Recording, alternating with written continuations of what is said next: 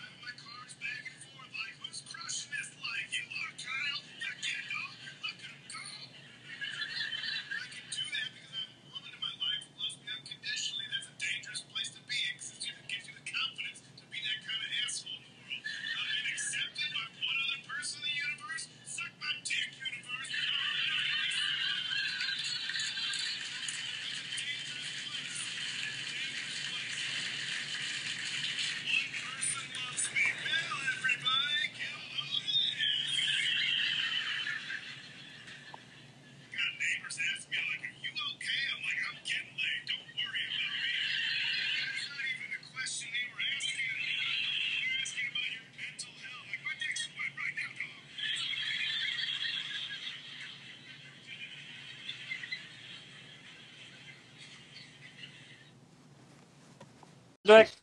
How you doing? I'm doing good, doing good. Can you hear me? Yeah, can you hear me? Yeah, I can hear you perfectly. All right, awesome. Yeah, so I'm doing this new series on my podcast and on my new YouTube channel about uh, you know, certain comedians that I like and am influenced by. And uh I figured, you know, I was just gonna release an episode by myself, but I had this idea like I should talk to other comics that like these comedians.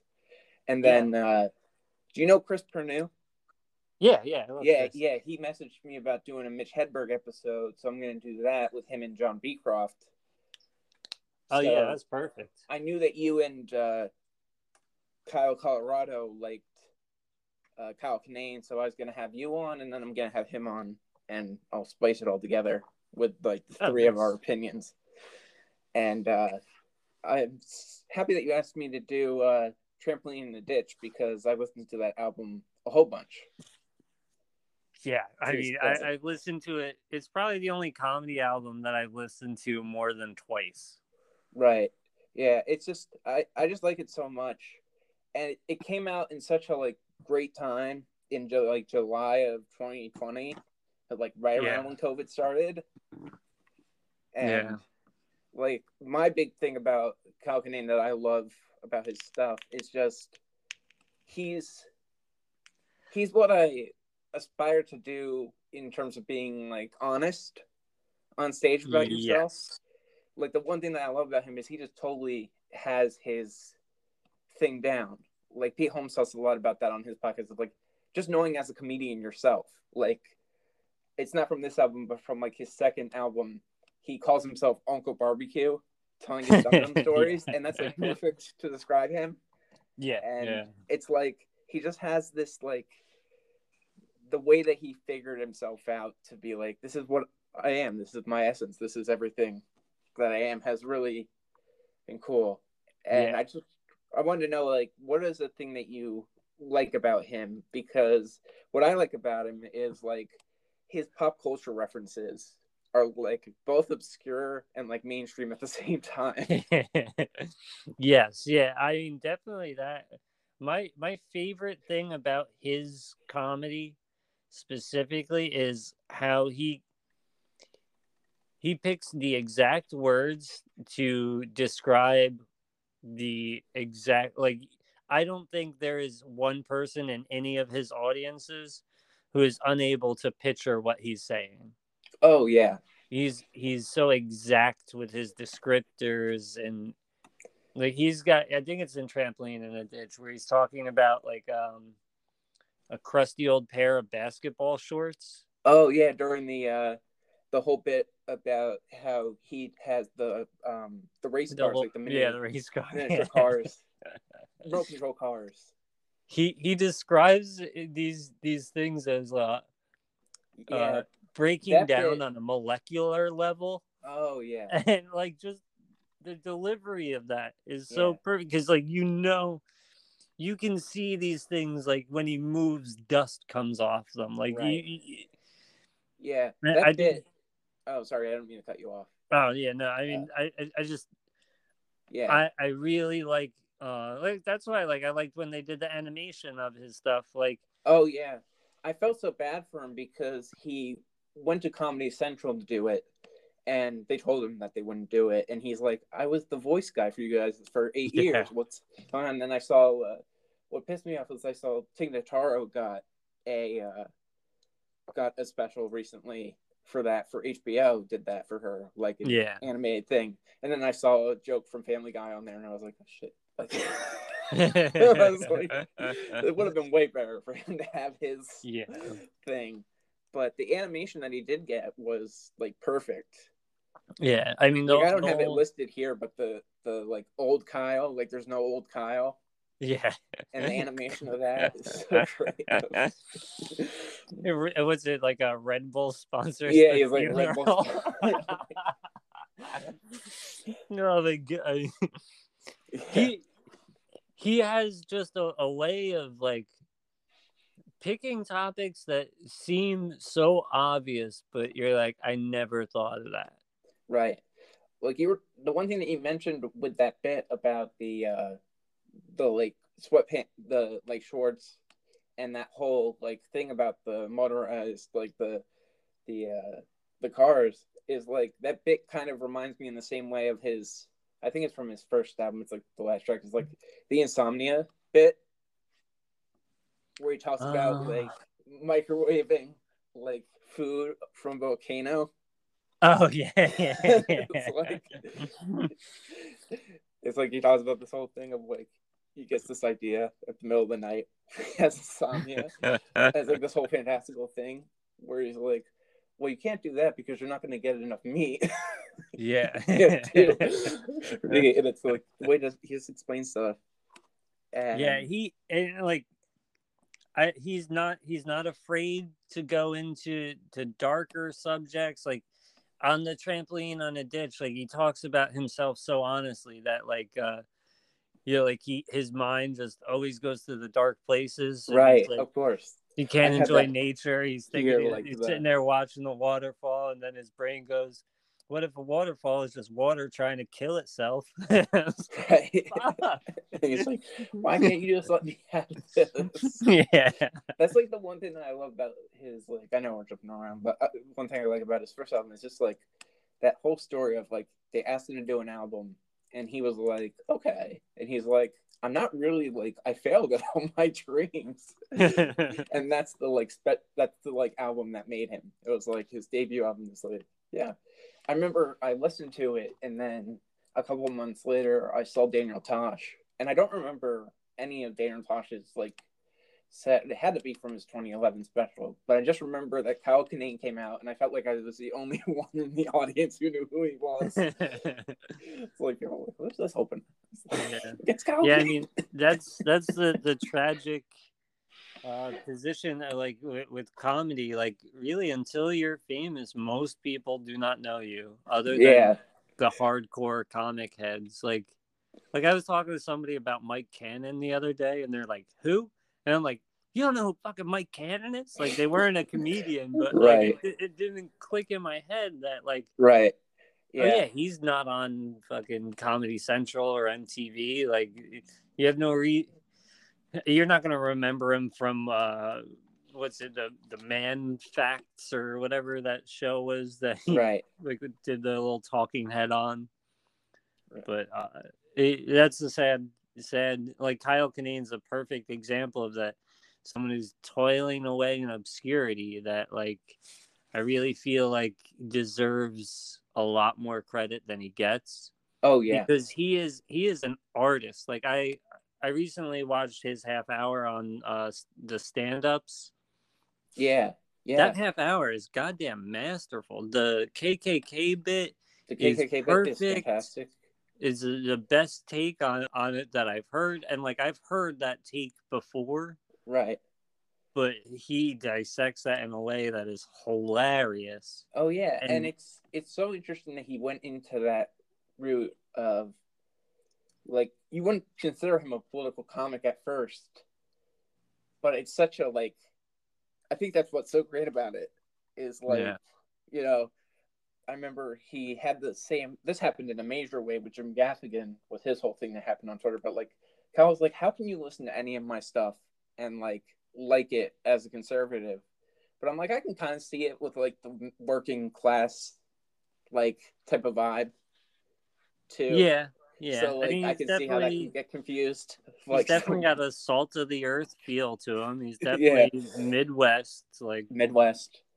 But he also has that punk rock thing that is just like I love the aging punk rock thing that he always talks about. Is like yeah, one of my favorite lines from the adventure track where he talks about like traveling. Has he talks about the uh how he's like he he still watches skate videos, like skateboard videos. yeah. of But now he identifies with the security identifies with the, like the guy that they're being mean to. and he's like, I love this line, and it's just like the pop culture reference again. It's like, and you can totally like picture it in like an animation of like you go to bed GG Allin and you wake up Jimmy Buffett. Yeah. That's my favorite line of that. yeah. It's like that's exactly. yeah yeah and like uh i the the skill of stand up that he is able to demonstrate like if you if you break down like the pacing of his jokes Yeah. able to plow through punchlines in a way because he talks over laughter Right. He talks over laughter. But if you if you really listen to what he's saying over that laughter it's almost nothing that is important there's like little keywords that you can pick up while you're laughing Right. and by the time you're almost ready to be done laughing he's already he's at the next punch and he, he's Right. hitting you with it so it's like rolling laughter when he gets into it and then he knows too like when to all right i need to give them time this is where i cha- i now we're taking this curve and he won't even he doesn't even allow you to question the direction he takes because he gets Right. super silly Yeah. and he gets and i always wonder how how do you get to the super silly and watching him like i'm starting to realize that like if i want to get to silly like i have to be able to carry you and not let you think and Of like course. he, he does that masterfully Yeah. Like to me, what I love about it is he, when I like first started to look at him from like a technical standpoint, it's so funny that he doesn't consider himself like he knows that people think he's a storyteller, but he's like, I'm not a storyteller. I just prolong everything. Yeah, I yeah. just make it longer. And it's just like the way he talks about everything. It's just like, you know, it's, yeah and it, and he's he's literally he's a, a Swiss Army knife too because if you go to that that stand up special, you know, like I I don't I've only seen him do that. I don't think I've seen anything other than clips online where I Yeah. like watching him. Uh, but he does physical comedy and that it's subtle. oh yeah, it's he- subtle. Like He, like the, the knife bit. table and then the when he does the guacamole on the the KKK robe Right. like it's so subtle because he you almost like don't expect it Right.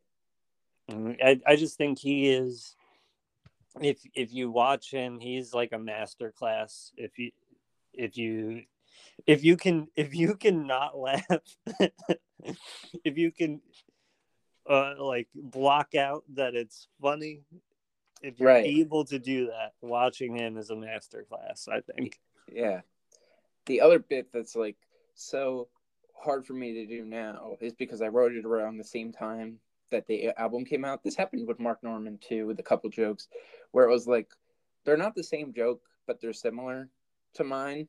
Is the uh the whole bit about urgent care he Uh, goes there and he's like. I think it's like a heist was taken over while I was going there because there are no doctors. And in my Oh, I yeah, have a 'cause thing he- he like, talks you don't about, have like- to pay them; they don't have the, the drive to become real doctors. Yeah it's it but it it's one like i i think a lot of topics overlap i mean going to open mics you know you'll hear about tinder five times in an hour Yeah. but uh like a, a lot of there's always overlap because Yeah. you have to talk about what's topical Right. you know Yeah. some things like like i like i have i have a bit that's not really anywhere near flushed out but it's about uh being trans kind of in a backdoor kind of way but Right. that's only because like if you look at any news if i pull up apple news on my phone one of those articles is going to be about a transgender person Right. Yeah. you know so like um, i i always say not to worry about Right. Yeah. Like to me, I always get so protective because, like, to me, I have like a lot of like personal rules, and it's not that I have anything like, oh, that bit's too offensive or the things. It's always small stuff. It's like I always don't want to do topical humor. I hate that because I'm like, you know, it's to me, my theory is like, if it's gonna be talked about by the late night hosts at night, I'm not gonna talk about it yeah true and like you know you you stay on facebook with comedians it's like a catch 22 because people are very funny but also like every topic that's in the news is taken by people. And some people do it really well. Like Mike Laura, he he writes like topical jokes super super well. Yeah, yeah. But like Well, to me it's like boring to me. Yeah, I mean, and I I get your approach too, but I I think any time invested in writing a joke, uh, even if you don't you use that joke for like a month Yeah. or one time, you still had to like the pathways of writing that joke right. Yeah. are in your brain. So like you're exploring, opening up a new window. Like uh, that's why sometimes I'll I'll write topical things if it, it's something that interests me. Or, but yeah, I think I think you're right. You know, like if a late night host is gonna do it, it's because he's got 40 writers Right. who have It's like, you know, I see something happen in the news like recently the uh the um the like Kurt Cobain thing with his Oh, like band yeah. how they did like the the thing with the guy on the cover when he was a baby and I'm just like I can't do any jokes about that. this is gonna be done by tons of people. yeah yeah. That's what like- I always like um talking with Andre Mitchell. Like he he's very much in the yeah, I'm not gonna touch topical stuff as well because it doesn't build his act. right, If, if it's not building towards his hour, right, he's he's very much like I'm not gonna focus on it. I mean, but also like there's there's something to be said about you know being able to come into a room uh, that's hot or cold and to have a joke about that moment yeah. that will bring a crowd together. what blows my mind is like how I naively thought like when I first saw like a comedian like I didn't know that was their bit that they were working on at the time. I thought it was the bit they started with. So like when I saw John Mulaney, I was like, oh, he talks about Law and Order all the time. it's Yeah, it's yeah, like no, that's just recent like what he's doing. yeah. So like when I hear like the stuff that you know, I listen to his podcast, and uh, he he was on Matt Braunger's podcast, and I love the uh, the relationship between them. It's so cool when you hear that on like another album when they mention a comedian, and it's like, oh yeah, they're friends. like yeah, yeah, it's like when. When like Patton Oswalt mentions like Blaine Capatch, it's like, oh yeah, they're friends. They hang out. like, I love that joke about how and I remember reading in an article like early, like one of his early sets, like he did, like on, like years before it, the the story about the terrifying Randy doll, Oh yeah, yeah, yeah, yeah. and I was so like the one thing that I have is like I wish he had a picture of that that he could share on Instagram of the terrifying Randy doll yeah. just to see what it looks like. Yeah. And that, that that's the other thing with, with Kyle Kinane. As much as I love him and I, I want to, you know, like blow him up as much as I can, he's uh one of the comics where I look at and like I, I just this is gonna sound weird. It's not a diss on him, right. but he's kind of a victim of his own. Uh, I'm not gonna use social media. Right. You know, like, Yeah. that's the one thing I'm seeing. Like in he the has such as a like and he has a healthy view towards it i understand because he thinks like oh it's terrible and like he'll tweet out jokes and he'll tweet out some stuff but it's like not as prevalent and i think he just gets like annoyed by it like yeah, yeah. know?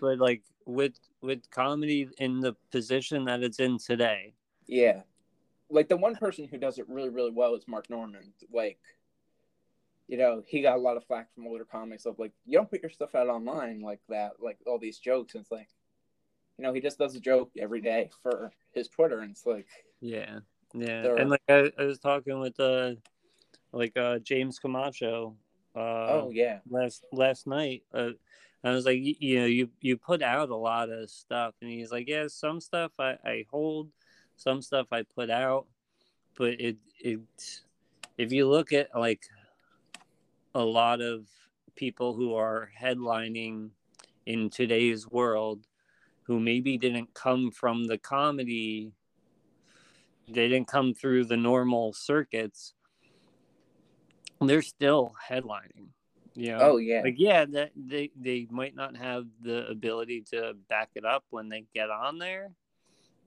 but I mean, it, if you can do both, you're gonna be so much better off than like like if, if I were to say, hey, go check out Kyle Kinane, and most people, the first thing they would do would go to his Instagram. right. And good luck getting to a clip of his stand up.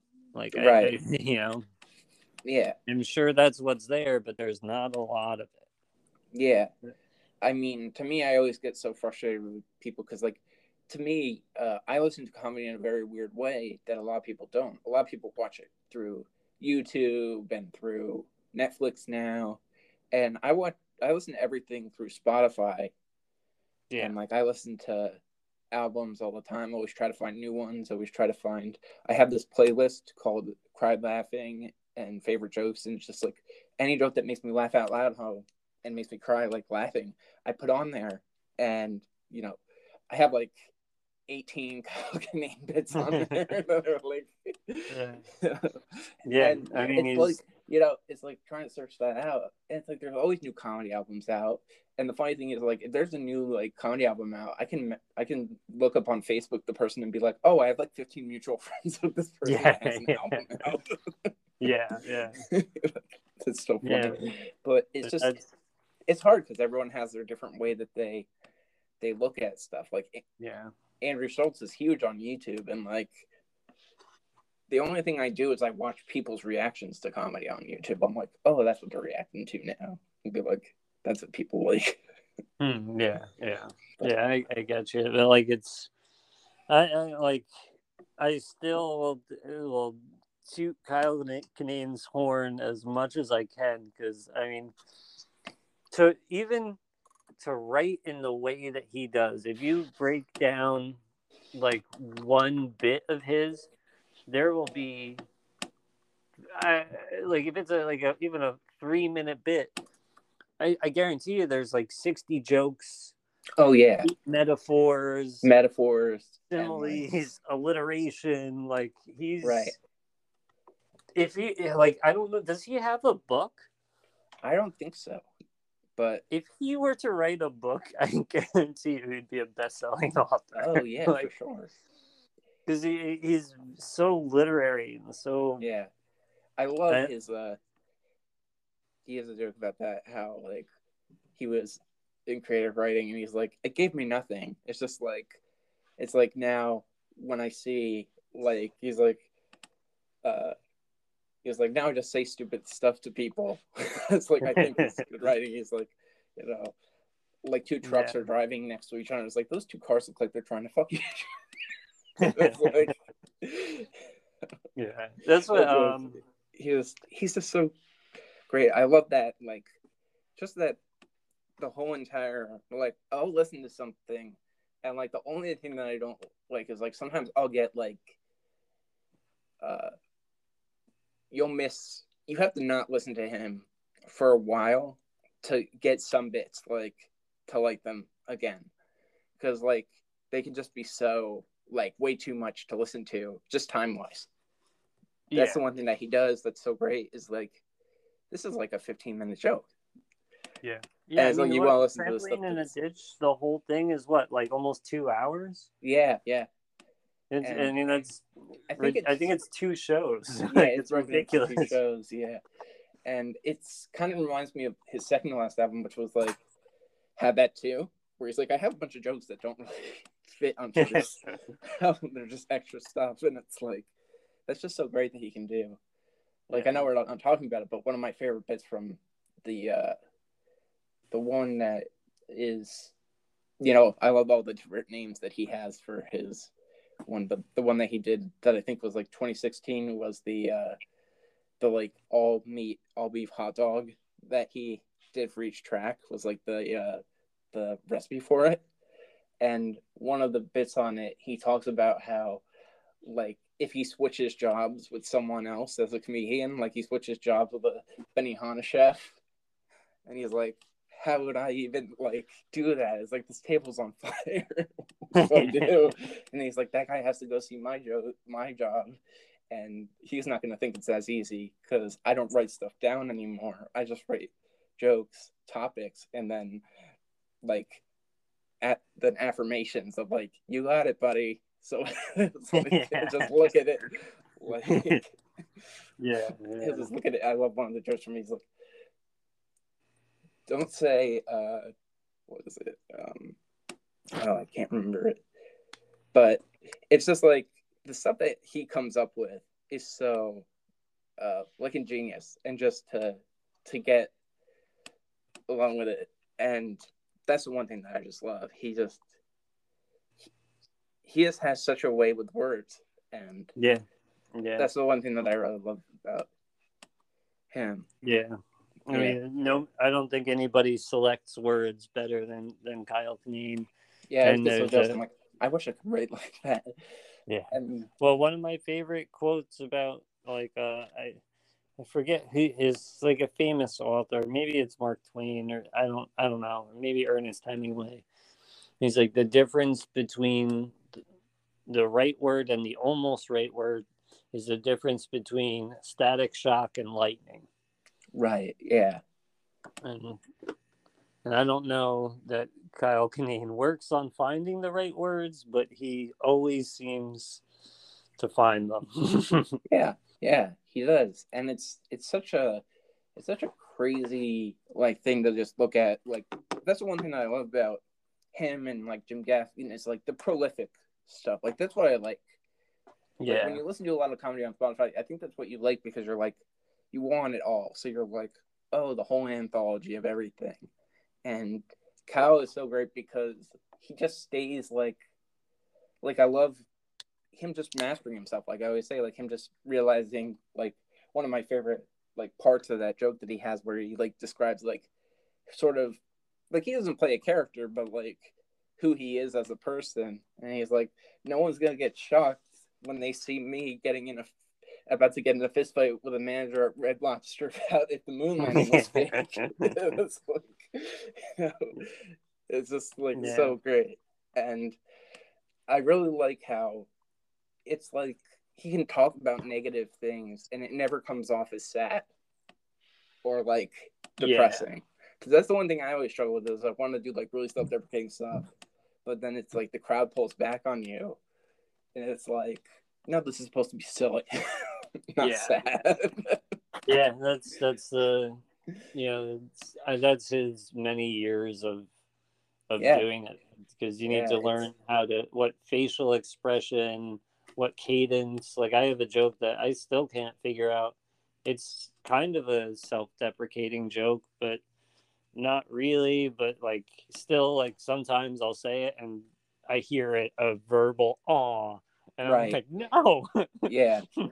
That's like I always say, like, I'm not like an anti, like, you know, like, oh, you know, like cancel like stuff is like, oh, that's a whole big deal. I'm like, I never feel like that. And then someone will order my just be like, this is censorship. like, let me make fun of myself a little bit. But the one thing that I really like about like influences me, that's the last thing I'll kind of say is like with Daniel Tosh and like Kyle Kinane, it makes me realize like, oh, you can do stuff like that. Like you can write out a long form bit and as long as you work at it, like people won't get sick of it. Like that's my biggest thing that I always worry about. Is like if I'm gonna write this long form bit of everything, it's like how much how long is it gonna be until people get sick of seeing it over and over yeah. again? Yeah, and that's I mean, that's one the benefit of being big enough where you're in front of audiences instead yeah. of comics. Yeah. But also, like, if if you if you really like when you're in the middle of that bit, if you were to have like minute by minute how many words they're saying in that minute, it would be very varied. Oh, because yeah. the pacing, the the whether they're they're carrying you through, they don't either they're not giving you time to question or they are giving you time to question because they're going to answer your question and like it, it's why it's I'm telling you, like I, I, I can see what he does now. I don't know how to do it, Right. but, but watching it is like, ah, like that's this is how you're supposed to do it. right and it's such a shame like i like you know and that's the one thing that i like about comedy and it's the same thing that i like with like pro wrestling is like you don't have to like someone doesn't have to be super famous for you to know who they are it's just like they're a part of that genre and i think that's the one thing that was like kind of disheartening when i went to see gary Goldman. like my mom was impressed by him but she's like why isn't he famous yeah it's, it's weird yeah, yeah. I mean, it's that's the thing too. Like where like it comes into the what comedy is today. Famous is uh, so like I like I I I don't know. I struggle with what the answer is. Whether I'd rather Yeah. be famous or respected. Yeah, that's the one thing that's big. Like I like how he he had this current thing where he was like on all these podcasts and he's like he's like I wish I could be canceled because people would actually know my bits. yeah. He's like he has that one bit where he's like he likes going to Trader Joe's because of like the sort of Yeah. racism there, and he's like I do all the accents that are offensive. he's like if anyone listened to that, I'd be canceled. Like, yeah. no, it's- at least I'm- you're listening. Yeah, and like he's another. I saw I saw him live, and it was after Great Depression or Great Depression had come out, and he he was so loose, and he probably did like an hour twenty. It was almost to the point where like you could feel it in the audience where they're like. Listen, man, like we've been laughing for an hour and 20 minutes, and you had killer openers. Like, come on, man, give us a break. We're dying here. right yeah it's like a it's like a mach- it's like a machine gun type of thing of like just you gotta hit it. And that's the best part of it is like i feel like he that's the one thing that he always does. It's like there's always something extra. Yeah.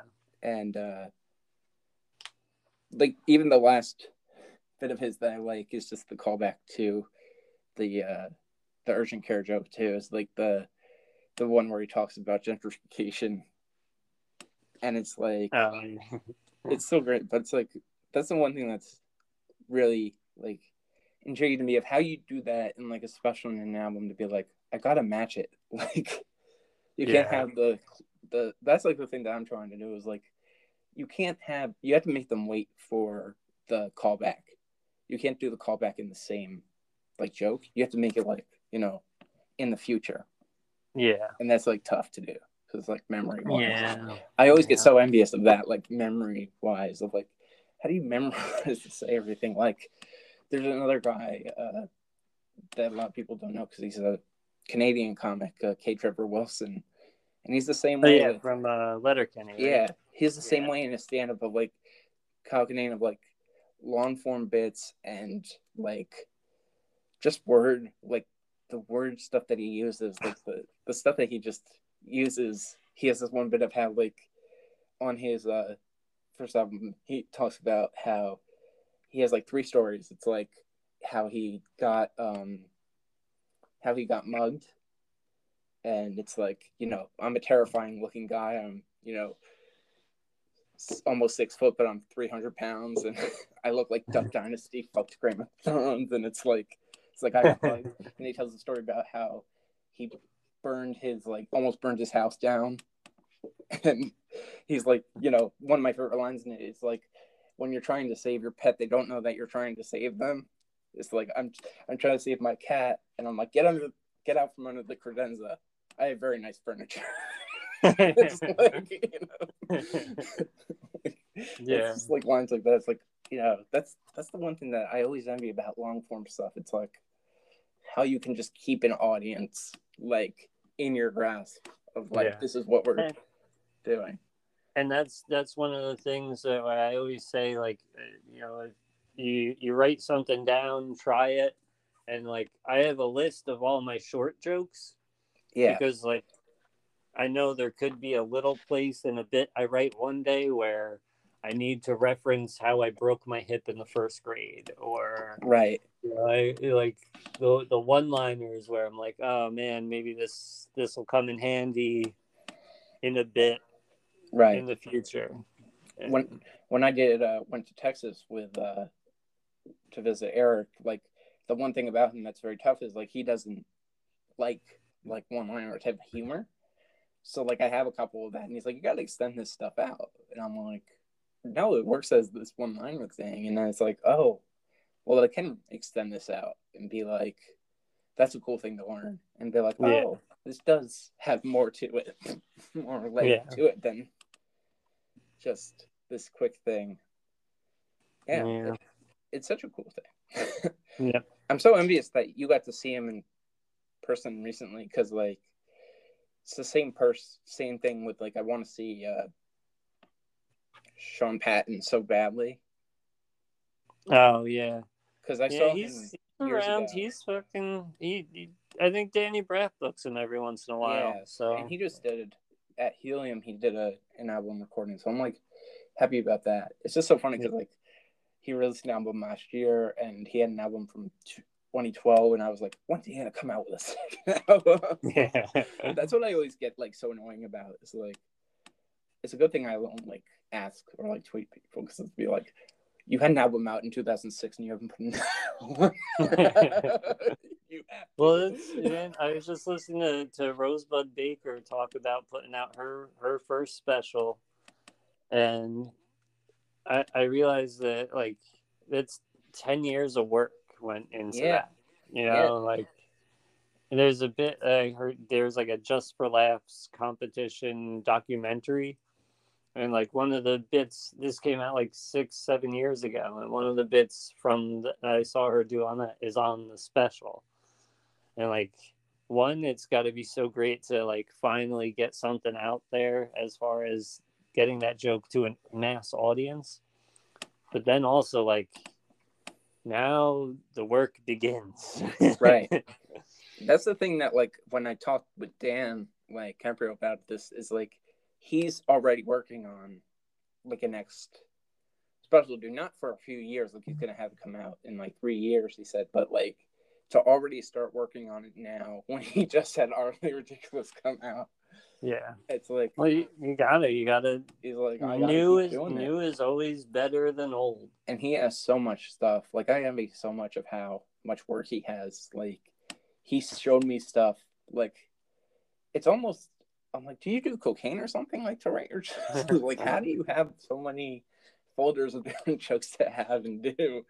yeah And it's like, you know, it's just so cool to have that. And yeah yeah, all right, I gotta go. So uh, okay, yeah, yeah. I was gonna nation, if you you're listening to this and you haven't listened to Kyle Kinane, what are you doing? Yeah, you gotta do that. Yeah. Thanks so much, man. Uh, yeah, no problem, Jack. You have a good one. All right, you too. All Bye. right, bye. like not knowing him and then being pretty quickly into him. I don't I think it was so I have to say it was probably around 2014 2015 is where I started to like realize who he was, which I feel like is a little late in the Kyle Kinane game, but I at least had the benefit of like a lot of material to go through. So I want I think it was Whis- Whiskey Icarus that really caught Yeah, me yeah. Uh and then after that finding all the stuff beforehand uh like you know um his death of the party and then fi- and then and then finding that he had another special out which was i liked his old stuff better yeah and then Right. realizing he was the voice of comedy central and Yeah. just and just genu- generally being intrigued by like this particular type of comedian the earliest memory I have of him is I must have seen his like his half hour maybe or his uh and his album because the next year in like 2011 I went to see uh Daniel Tosh with my dad in New York and uh I don't remember like anything like when I saw Daniel Tosh I don't remember his show at all it was probably for his 2011 special but like I just remember that Kyle Kinane came out and I feel like I was the only one in the audience who knew who Kyle Kinane was. Yeah And I felt so bad for him. I was like, oh, this guy's awesome. And it's just so cool to like see that transformation and be like, and what he is doing now. and everything. But Yeah. uh, I I uh, don't want to get too far ahead, like get into Yeah. a whole bunch. Uh, which albums do you like the best? Like, That's that's tough. I flip flop between I liked his old stuff better and Loose in Chicago. I think those are just two where like I like his most recent album, uh Trampoline in a Ditch is really good, but there's just something about those two particular albums that really catch me. Like there's two Right. jokes, there's just two sequences in those particular um in those two two particular album specials that Yeah. really like just like have have piqued my interest since I've heard them. Um in uh I liked his old stuff better. It's it's the bit, it's the part, it's that chunk of the material where he starts talking about um uh falling in the shower oh yeah, because yeah. for me that was so interesting to hear he start about this whole thing about being in like falling in the shower because you know so he's just he's talking about it. He's talking about the the experience of being his age and being drunk in the shower and then explaining that he brings drinks into the beer and, does, and does material on that. Yeah, and then he's like i also got music playing and there's material on the music that he's playing. Right. and then and then he's uh, and then he talks about the experience of listening to the music and what you're doing when you're listening to Motorhead. You're chugging the beers, you're flash dance your problems away. The Commodores come on, you switch gears, you start to be introspective, right. and then and then he's like thinking, oh my, and now I'm thinking about love, sweet love, and then he starts talking about love and the different aspects of it, and talking about uh, you know about how it's just like sometimes it's love, like a, not like an anvil, but like a little feather that tickles you, and then he explains that and he, and he goes to that situation. And then he's talking about this one date where he's at you know with the woman with the hoop earrings getting into a fight and Yeah. saying that in that moment he loved her because it was just such a moment and then another date that. where just a person brought the pickled eggs and then after that he's like yeah so that's what i was thinking about in the shower just that whole sequence of like yeah, moving sequence. farther and farther away but every time he would lead a new like a new like little breadcrumb to be like all right now we're branching off on this top tangent and that branches off on this and then we're circling all the way back around to where we started from and now we're going to end that bit and it's feel and it just felt like such a like a chunk like you can remove that chunk from the album and listen to it and it's just it- you feel like oh it's over you know Right. Yeah. and then you go to Loose in Chicago, and then he talks about all of his gout stuff, and it's very similar, but not the same way.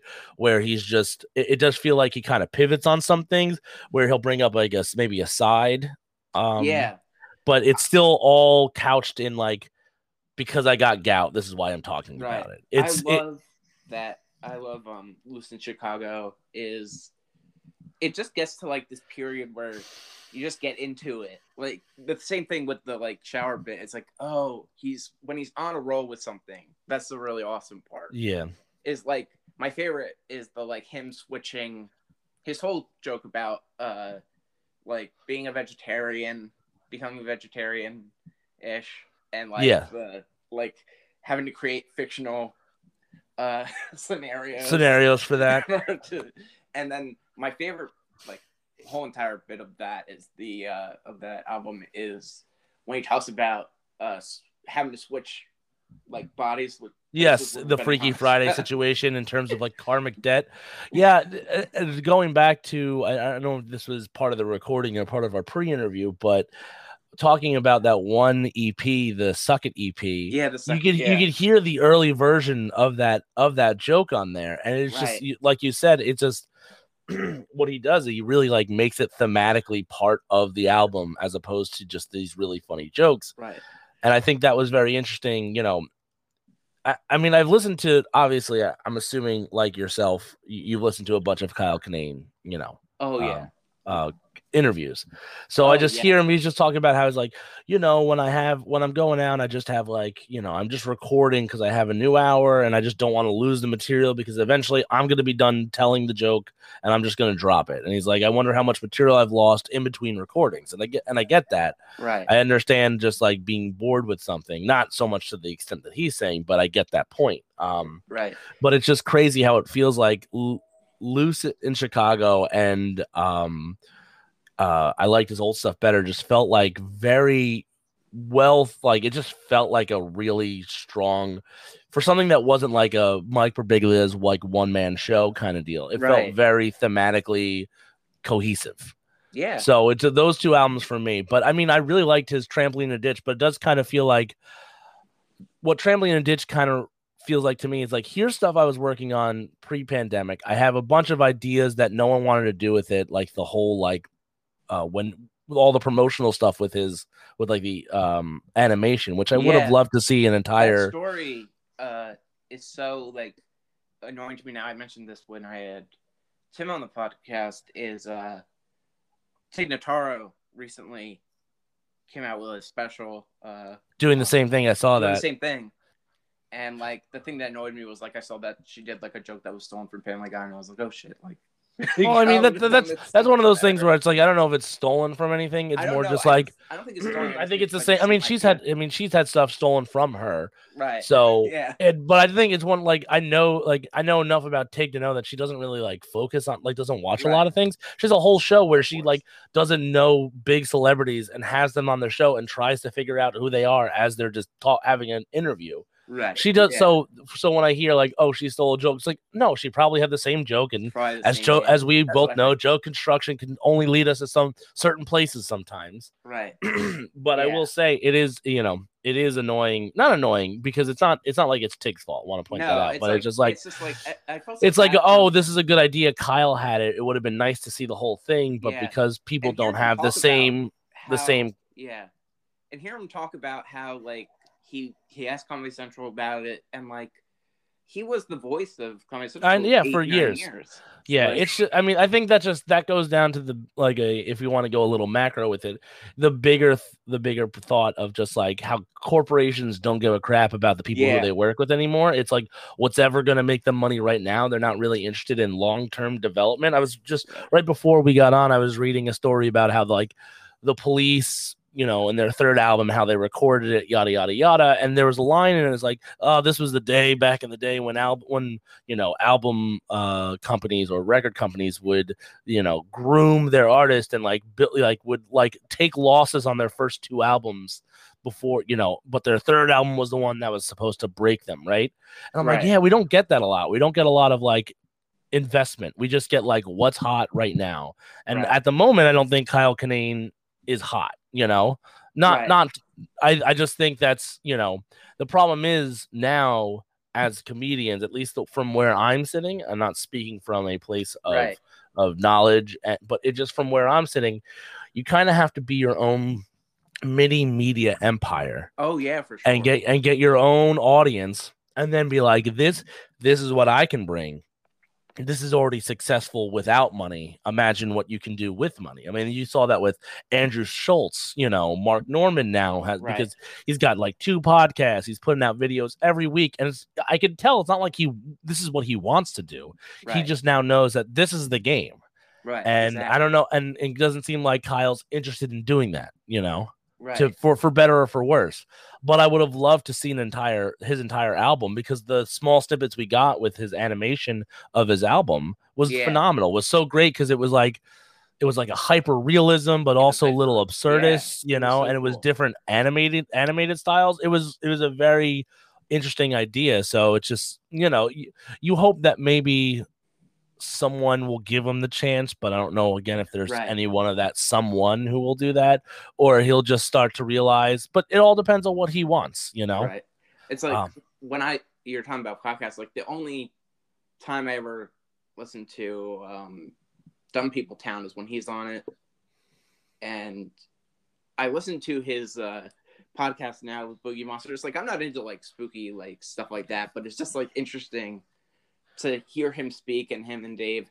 And Yeah. like it's like seeing him do stand it's like listening to him do stand up sometimes when he t- just talks about regular things in his life.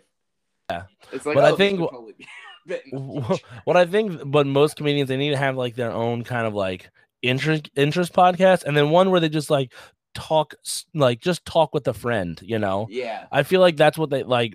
I feel like you have that with like like Chris D and like with him and Sal on their Hey Babe podcast. It just seems like two friends chit chatting about things, and you're just like you're just feels like you're in the room with them, right? and then I feel like that's the same way right right now with like Mark Normand and Sam Morril. There, we might be drunk. It's like t- they have a little bit of a structure around it, but they kind of talk about with whatever they want. You know, Right. it's just I feel like that you kind of have to have like the interesting, like you're like you're kind of your own niche podcast about talking about what you want. But if you're a comedian, you also need to have like, hey, two buddies hanging out kind of podcast Right. and like just chit chatting about whatever and just riffing on things because I think that's just what people want right now is this like I mean especially probably mo- now more than ever after people spent a year in them in their house by themselves and people still might be doing that like they just want to feel like they're a part of something Right. And I just think that that's something that I, I don't know. I, that's that's the theory I have. Again, not speaking from a place of expertise, just from a place of like this is what I seen because I enjoy like those podcasts. I listen to those podcasts because it is it's fun. It's not like it's it just feels like it's like a it's just like oh there's no expectations people aren't on here to plug anything doesn't Right. feel super commercial it just feels like hey these are our interests this is what we want to talk about yada yada yada Right. but if we're going back to Kyle Kinane specifically, what I was going with before with trampoline in a ditch, it just feels like here's the stuff that I was working on pre-pandemic.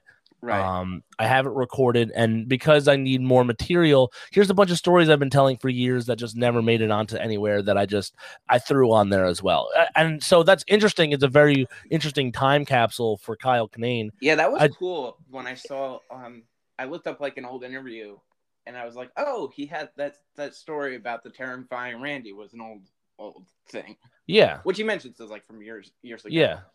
So it just it's a very it's a very like interesting album. It's not it's not like as I said um thematically cohesive as Right. Loose in Chicago or I like his old stuff better because Right. you can hear like you- like if we're going to talk about the progression of Kyle Kinane, you know, Death of the Party from what I've heard was just like some like a special thing, you know, record company putting out Yeah, those records for want do you want to do one? And he's like, yes. So he threw together 10 minute sets and it worked. It was a great time. It feels like he said, it felt like the greatest hits of, of his career at that what I up love until that point. that that uh, album is the the the theme behind it is totally cool of being like sort of giving up but not giving up in a way. Yeah, yeah. It's like it's, It's like, like- giving giving up but not giving in, you know. yeah, Giving up on like the ultimate like this is going I'm going I'm going places. Like no, I've gone to the places I've gone to. So now I'm just talking Right. about what I've seen and It's so you know. weird to for him to be like, yeah, this is like you know,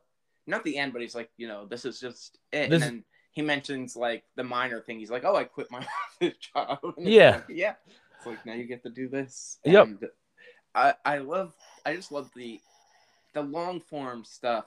I really like from him, just the way that he has with words and everything with that. And another thing that I'm a big like fan of with what he does is uh the references, like whether obscure or like really popular culture things. It just is like Yeah, but he makes it work somehow. Like I've heard other people where they would throw in references and people like yeah, I don't even know where to begin. Like he could still make Right. them work, and that's coming from uh, clearly a lot of years of like trying out references that probably didn't work, right. but figuring out the stuff that does. Um, but if we're going, uh, what was oh you had you you said something that made me like that I had a thought and now I can't remember Oh, it. But the I was gonna say was like the uh the um bit that I one of the bits that I love is him talking about his parents in uh trampoline in the ditch. That whole entire chunk. oh, at the at the end, yeah, Yeah, where he talks about his family and that was that was the closest that I felt like he had to the previous two albums in that sense. yeah, where I love that and the just him talking about Cameron and everything. Yeah, yeah, yeah. No, that was it's it's really good. What what you were saying with the whole, and I remember my thought now, is his idea of like with the the the what he said on a podcast once, uh, in one interview was he's really good at taking a five minute great joke and beating the hell out of it into a 15 yeah. minute mediocre joke, which I don't necessarily agree. I know he's talking about. He's just like right. if you if you're worried about Yeah, brevity, too. do doing what he you know doing what he does isn't necessarily but that's what i do too and that's why i think i'm dr- drawn to him is that like at least what my writing habits are drawn to right. May- maybe not to the same effect as he does but it's just like it's like taking all of the ideas that you're now bringing up in like a new joke or even a punchline and then expanding on that as opposed to transitioning into a new thought you know so but and that's why i've some of my jokes have like we go a little bit further out from from the joke but then we come back because like i said about some of my favorite bits is where he'll take you farther away from the initial joke but then bring you back Right. Yeah. and and that is something that i am very interested in even in in like like a smaller format or a smaller like Right. scale than he does. Like that's what i love is is like he'll he'll just like you know take the idea of like all right so this so i'm telling something that happened in maybe like an anecdote but to make it a story you need to start filling in the details. Like how did i feel? What did i smell? What did i see? And just like commenting on those things and then just kind of bringing the whole world in to make it a more fuller experience for you and the audience it's that's that's like Right. oh when i heard that that was um that was a, a, a I, I don't know i know you actually are aware of the uh hot breath group on facebook correct Oh yes. Yeah. yeah the, before the album i guess he was just doing as many podcasts and he did that particular q&a section and that was my question like well how do you fill out so much time and he's like that's all you got to do bring in the stuff from from the story that you're telling and start like you know bringing in those thoughts and those senses and those feelings and then just like you know expressing them in the joke it'll make the joke fuller that way Yeah. I mean, that's one of the influences that I get from him and from like Daniel Tosh is being able to like make a bit longer, but the the problem with it is my stuff can be you know, I love the line that Daniel Tosh has in his uh first special where he talks about like his style is like where you know he talks about something until people don't understand it and only like two people in the crowd know it. He's like, that's not a Yeah. good style. That doesn't make you famous. yeah Like, yeah Yeah. where you get so niche and, and drill it down to such a point where you're like only the the people who I i live like with I- understand this I now always, I always have one bit a year of like that. It's that, and Yeah, I mean those are the ones you gotta you gotta I guess have the self awareness to be like, oh okay, this isn't like, this isn't working I gotta make sure that like if I want this to be a long, like cohesive bit, people have to like it. That's the problem. Yes. Like, Oh, I think I like mean it. I mean you want to do what you want to do for sure, but at the end of the day, someone's got to like it. It can't Right. just be you. like You're not longest- performing to yourself. Like everyone knows, like I tried to make the Kanye West chunk work, and it didn't. Yeah. Like, I mean, maybe that that's one of those things you come back to. Like, you don't ever throw it away. Yeah, yeah. So those those are the kind of bits where you're like, hey, let me put that away, and maybe I'll come back and I'll have a better angle or a better take on it than I do now. Because you know, if if you're interested in it, obviously right towards it. But you know, Yeah, if it's I just have, not if it's not working, it, but it's like you know, it's just uh, that was one thing that was being that was for me. It was getting. It's the setup that can be tough because you want to get to the good part. You always want to get to the good, like to the punchline, really quick, and you got to be like, "Well, I have to do all this setup for that show." yeah, yeah, I I get that. But sometimes you have to, It's you not know.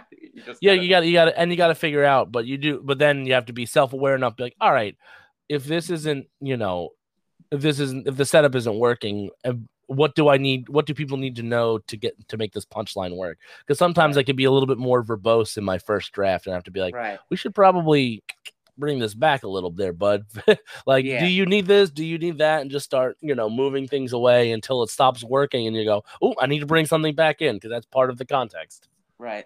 I always feel like now the hard thing with just the general part of comedy now, state of comedy now, is whenever I perform in front of an audience, like an actual audience, like when I do uh, Murphy's, yeah like that is such a different vibe from Nip and Tuck.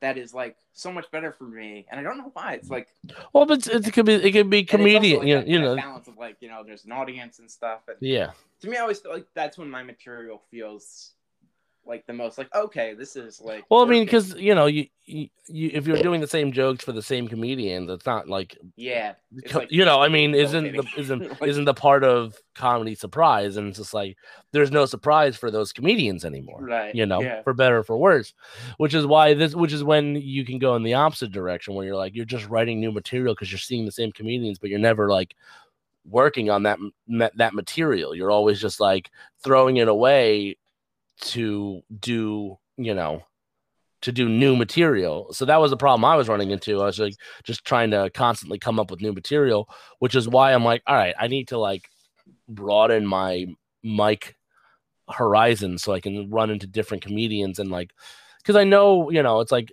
I know I'm not always going to get the best reaction from comedians, but you know, there'll still be like one or two people laughing and I go, Right. "All right, that you know, that might mean this is something it's it's worth it's worth um, you know, uh investigating further essentially." And, you know, that's and if if we're going to tie this back to Kyle Kinane, it just feels like, you know, if it's worth it, then you need to really like ex- like expand on that bit as much as you can. I feel like Right. you know, I, I I know there's there's obviously um um merit to doing one-liners, but it's just like the way that I feel like for me to build material, and this is me personally, is just work like like what he would do, where you just really eh, beat the hell out of that material and you squeeze it for everything it's worth, and not like tagging on it all the time, but like just finding new angles on things you've said, either in like a new premise or a way you're setting it up, and just expanding from there because then it just it just makes it feel fuller because it feels like you're talking about a topic but from different angles. Oh yeah, for sure. Like to me, that's the that's the one thing that I always have. Like when I mention, like that's the one thing that I want to that I always want to do is I always just want to expand on that and make my stuff longer. Like the thing I'm happy about now that I learned to do, and I talk about this a whole bunch with people on the regular podcast, is I I pride myself on like I try not to be too rude about it. Like I know a lot of people that take like way too many like comedy classes. Yeah, I mean, me, there's- like it ruins the fun for me to think of that. I'm like, I like that I am self-taught. I like that it took me basically two years to learn how to write an actual joke. Yeah. I like now that I like recently like I I really wanted to learn how to write callbacks and I ended up learning how to do that and it's like yeah it's it's that sort of new thing. So now I'm just trying to, to I, I think I. I I will say I, I don't want to defend comedy because I've really I've only done a, like one and it was online and it wasn't like I was in a class. It was just right. instructional videos right? Yeah. And I've bought and I bought books just to like get the the understanding down. You know, I think the problem is you'll have people who I think I think the problem is it's like I think it's the same issue that you have with um improv comedy, but right it's it it, it kind of has a, a a- feature of stand up comedy has a feature of like pushing the pushing the crap out that improv doesn't have, uh, and I'll expand right now. right is that um in so you have stand-up comedy classes and I, i've never been in those classrooms but No, i've neither. seen i've seen the people who come out of it and i could tell you that there's a lot of like at least in the ones that i've seen so this is specifically to the central jersey area is that there's a lot of like older gentlemen who are going in who think they're funny. They go into a class and i don't know what they're doing in there but it feels like their ego is being stroked and Right. then they're coming out thinking they're hot shit. And then they go to do a real open mic like a real open mic. And a real and someone and and uh, it could be a really tough one just based on the situation. I'm specifically thinking of scotty's you know? Right. And they can do a real open mic and that could be a real bitch of a mic you know? Oh yeah. So that could be a real pain in the ass. And now I you can go you can get like a 59 year old getting up on stage and being like, it's okay, I'm fine with the silence. And they bring up the fact that they're fine with the silence like 10 times in their sets. Like, sounds like you're not fine with the silence, but it just seems like you're trying to convince everyone else that you're fine with the silence. I think so that's the one thing that you can't really the, the stuff that you can't teach is the stuff. No, no, and I think that's I think comedy classes That's can teach you how to write a joke. I think, it, but I just think, but I think the problem is with anything, you can come in. The teacher can come in with their own biases, and if you don't realize that that's the case, you can think that there's only a one way to write a joke, and there's only one way to do this, and you can come in with a very like skewed. Whereas if you do open mics a lot, you can start to see that there's a lot of different, lot of different paths to get to a laugh. You know Oh yeah, for sure. but the I will I want to just want to finish off my what what I think the problem is with improv in the in the because because you can like those people will do mics for probably a month, realize they're not getting out of it what they're putting into it, and then we'll stop. Right? Right. Like that's just that's how that's how stand-up comedy works. Like it's just like if you're not good at it and you're not stubborn, you're getting the hell out. I mean, we've obviously seen people who are still mm-hmm. good uh, or, or who are still doing it who just were like, man, you probably should have quit a, while, a while ago, you know, Right. especially if you're bitter about it. Oh yeah. But mean- with improv comedy, you can do that. You can take the classes and then you can get onto a team and then you can kind of put on these shows and it just but, but because you have like a support system of a team everyone could be mediocre and be like we were so good tonight and you just get that Yeah. affirmation and you could be an improv comedy which is and then you could do and then people see of comedy shows and they're just awful because it's just five Right. teams of that of And just people why- self-congratulating Yeah. but with stand-up comedy you're very like that's like it, it's a it's a bitch we were ex- we were i don't know if we did it on the on the recording or not but it's like man why am i not getting on shows but at the same time when you go to a stand-up comedy show i feel like more often than not you're probably going to get a good experience because Oh yeah. there's a sure. self-regulation of like getting the crap out you know Oh yeah. To me, I always I always look back at like doing improv for so long, way more than I wanted to. And to me, getting stuck in that era was both the like just the community. Of it exactly and I, the- I worked at I worked at Chuck E. Cheese for way longer than I wanted to, and that's because of the stupid community of friends I made. right. It's the same thing. It's like, It's like oh, I don't thing. need to make more money. I'm just going to, I'm just going to hang out with my best friends while in a mouse costume. You know, it's just like there's no. It's the same thing. It's just like you get caught up in the community. A, a community can be good, but if you're looking to expand and grow, a community can be hampering sometimes. And I, I just look at that time period of like and it's so weird to me how the age was for me like I, I look at people now and how they started i'm always like so interested in that like i always ask people Like the age of when they got into episode, like, comedy. what age do you do you feel like you started at the right time because i started very young uh well like i was like 16 when i started doing improv and then 21 Yeah. when i started doing stand-up and it's like it's just crazy now to think of the years going by and everything. And to me, I always have to remind myself, like personally, like, oh, I'm still so young. yeah, I mean, yeah, because you started so young. yeah, for so sure. it's like it's like that thing of like, oh, it's like, yeah, because you look at like where you're at, and like, you know, you look at your age, and you're like the people that you look up to, and you're like, you know, it's like, oh, yeah it's it, it is for for me it's funny because i started at like you know 29 and a half into 30 Right. and i'm like i'm looking up to people who are like seven years older than me i'm like that should that shouldn't be the people who like get it, it shouldn't be but it's just like i don't know that i think that speaks more to my youthful attitude Right. than it does to like my actual age yeah. because technically i'm like i'm about to hit middle age but i'm like there is no way anyone would be like that guy's middle age you right, know exactly. yeah. So, do you have like? I know we talked a little bit about them, but Mhm. do you have like a favorite, like most favorite Kyle Kinane joke or bit? Or... Oh, there, like I said, there was there's a lot, but I'm trying to think that maybe there was something that would be. You know, I will say uh, it's it's like I said, I have my favorite sequence of jokes, and the the the two from that I mentioned in Loose in Chicago and and uh and I like this old stuff better.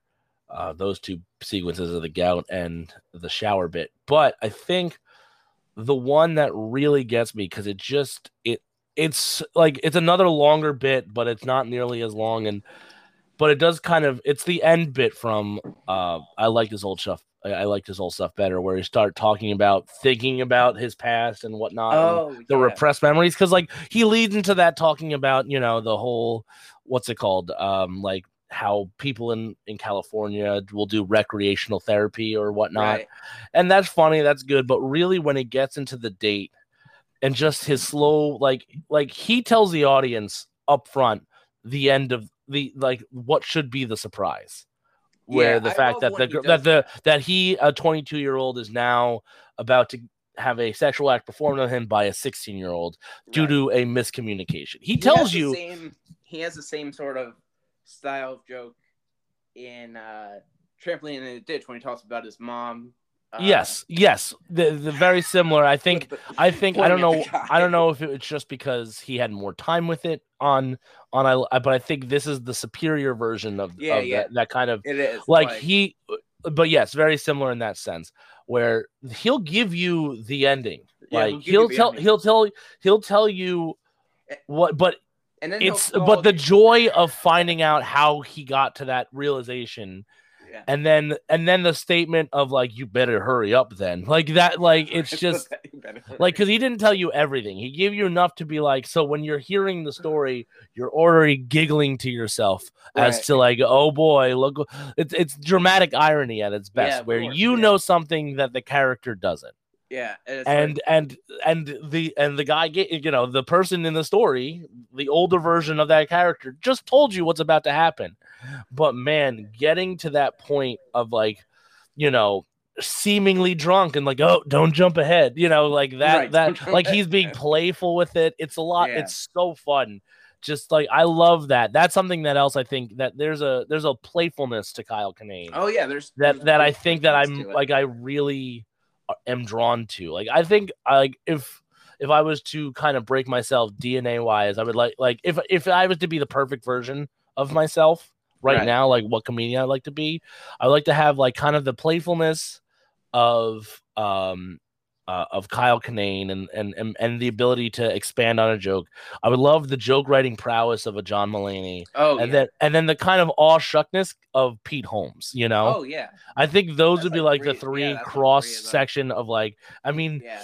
it just seems like I'm saying the three whitest people in the No, world but, as one, but I mean, it's who I am as a person. Yeah, I mean, but I don't know what you got from you. Like to me, I always, I always, that's the one thing that's, I always feel like I'm. It's obvious who I'm sort of yeah, yeah, you you wear your influences on your sleeve. and like people are like, "Oh, you're so like," you're like, "Oh, you're so like creative." I'm like, "No." Like unique. I'm like, "No." It's like when I started out, I was Marc Maron Jr. yeah, I mean, we all we all. I mean, like, especially starting out, you thing. yeah. So But that's that's kind of where like my my like I want like I just like. Like, Not we're not to bring in too many other comedians Yeah. and talk about them and di- Yeah. dilute the Kyle Kinane love fest that we're having here, but that would be like the three. But like that playfulness of just like, oh, don't don't jump ahead, you know? right. because like there's just things about Kyle Kinane that I will never I will never resonate. Like he's just lived a more peppered life than I have. Right. I have certain things in my life that I'm starting to bring into my act that I'm just like these are very interesting stories that I know not a lot of people have, but like Right. Kyle Kinane has that clearly in spades, and I'll just never have that level of that that kind of barfly right. delivery. It's like I. Um, it's always interesting the things you relate to, even if you don't Yeah. relate to the kind of person they are. Like the just the stuff when he ever talks about, you know, his like I don't think he has like depression or anything, but like when he talks about the negative stuff, it's like yeah, that's like yeah. Yeah, I love the because uh, there's a, there's always a part. I think there's always a part of people that is like, oh, I've been depressed, but like I it's not chronic album. depression. It's just like more of a quick depression. You I know, love like on his first album when he does uh he actually fixes the joke because he he mess he fixes it on he does it again on uh Whiskey Icarus is uh the joke about falling asleep well, yes, yeah, where he kind of he kind of stumbles a little bit in the in yeah album, which is just so like it, it's so cool to look back then and be like, yeah, he but it's so real. It's like he does Yeah. that joke and he stumbles on his words and then he does it in the next album again. But I love that I love that bit where he's like, you know, the English standard called me weak and misanthropic. yes. I, like I don't know what that I don't know what that means. Again, the playfulness of it. Yeah, it's a lot. It's that that there's just something. There's something very like he's like, uh, I've seen a lot of things, but also it can be a little fun about it. You know, Right. it's just it, that Like, which is which really belies like his very gruff yeah. talking voice and like his more gruff exp- e- e- e- exterior, his appearance, but like that little like, "Uh, you want to have fun a little bit, you know? It's Right. just that that that always, I think that just really like speaks to me and tickles me a And lot. that's true. That's there's like that. That reminds me of so many things. It's like the the um the two introductory jokes of like I think Whiskey Icarus and uh Death of the Party. Yes, yeah. Well, death, uh, death of the party says, was uh, was like- yeah when he has the uh you know I'm a I'm a hero when I get my new animal from the animal shelter, my new pet from the animal shelter, but I'm I'm a, considered a monster when I get my new girlfriend from the women's shelter. You know, uh, I that's that. Uh, I, I mean, Yeah. he said that that was like a silly joke that he said just to kind of clear his throat. Right. And then the the one where it's just like it, which is a classic like here I am in this in this Yeah, town, "This let is me- let me- let- yeah. Bar." Celestia from- but yeah, like whereas like other comedians might like poke fun where he's like, "Oh no, this is this is fun. This is a good thing. Here's something silly about this town." Yeah, it is. Yeah. It is a very like he's coming off. That's what I think. What I love about him. He's never coming off as like this mean guy. He's just coming off as like, Ugh, you know, this right. like he just looks like he's a trucker with a with a fun with a cart of gold. You know? Yeah.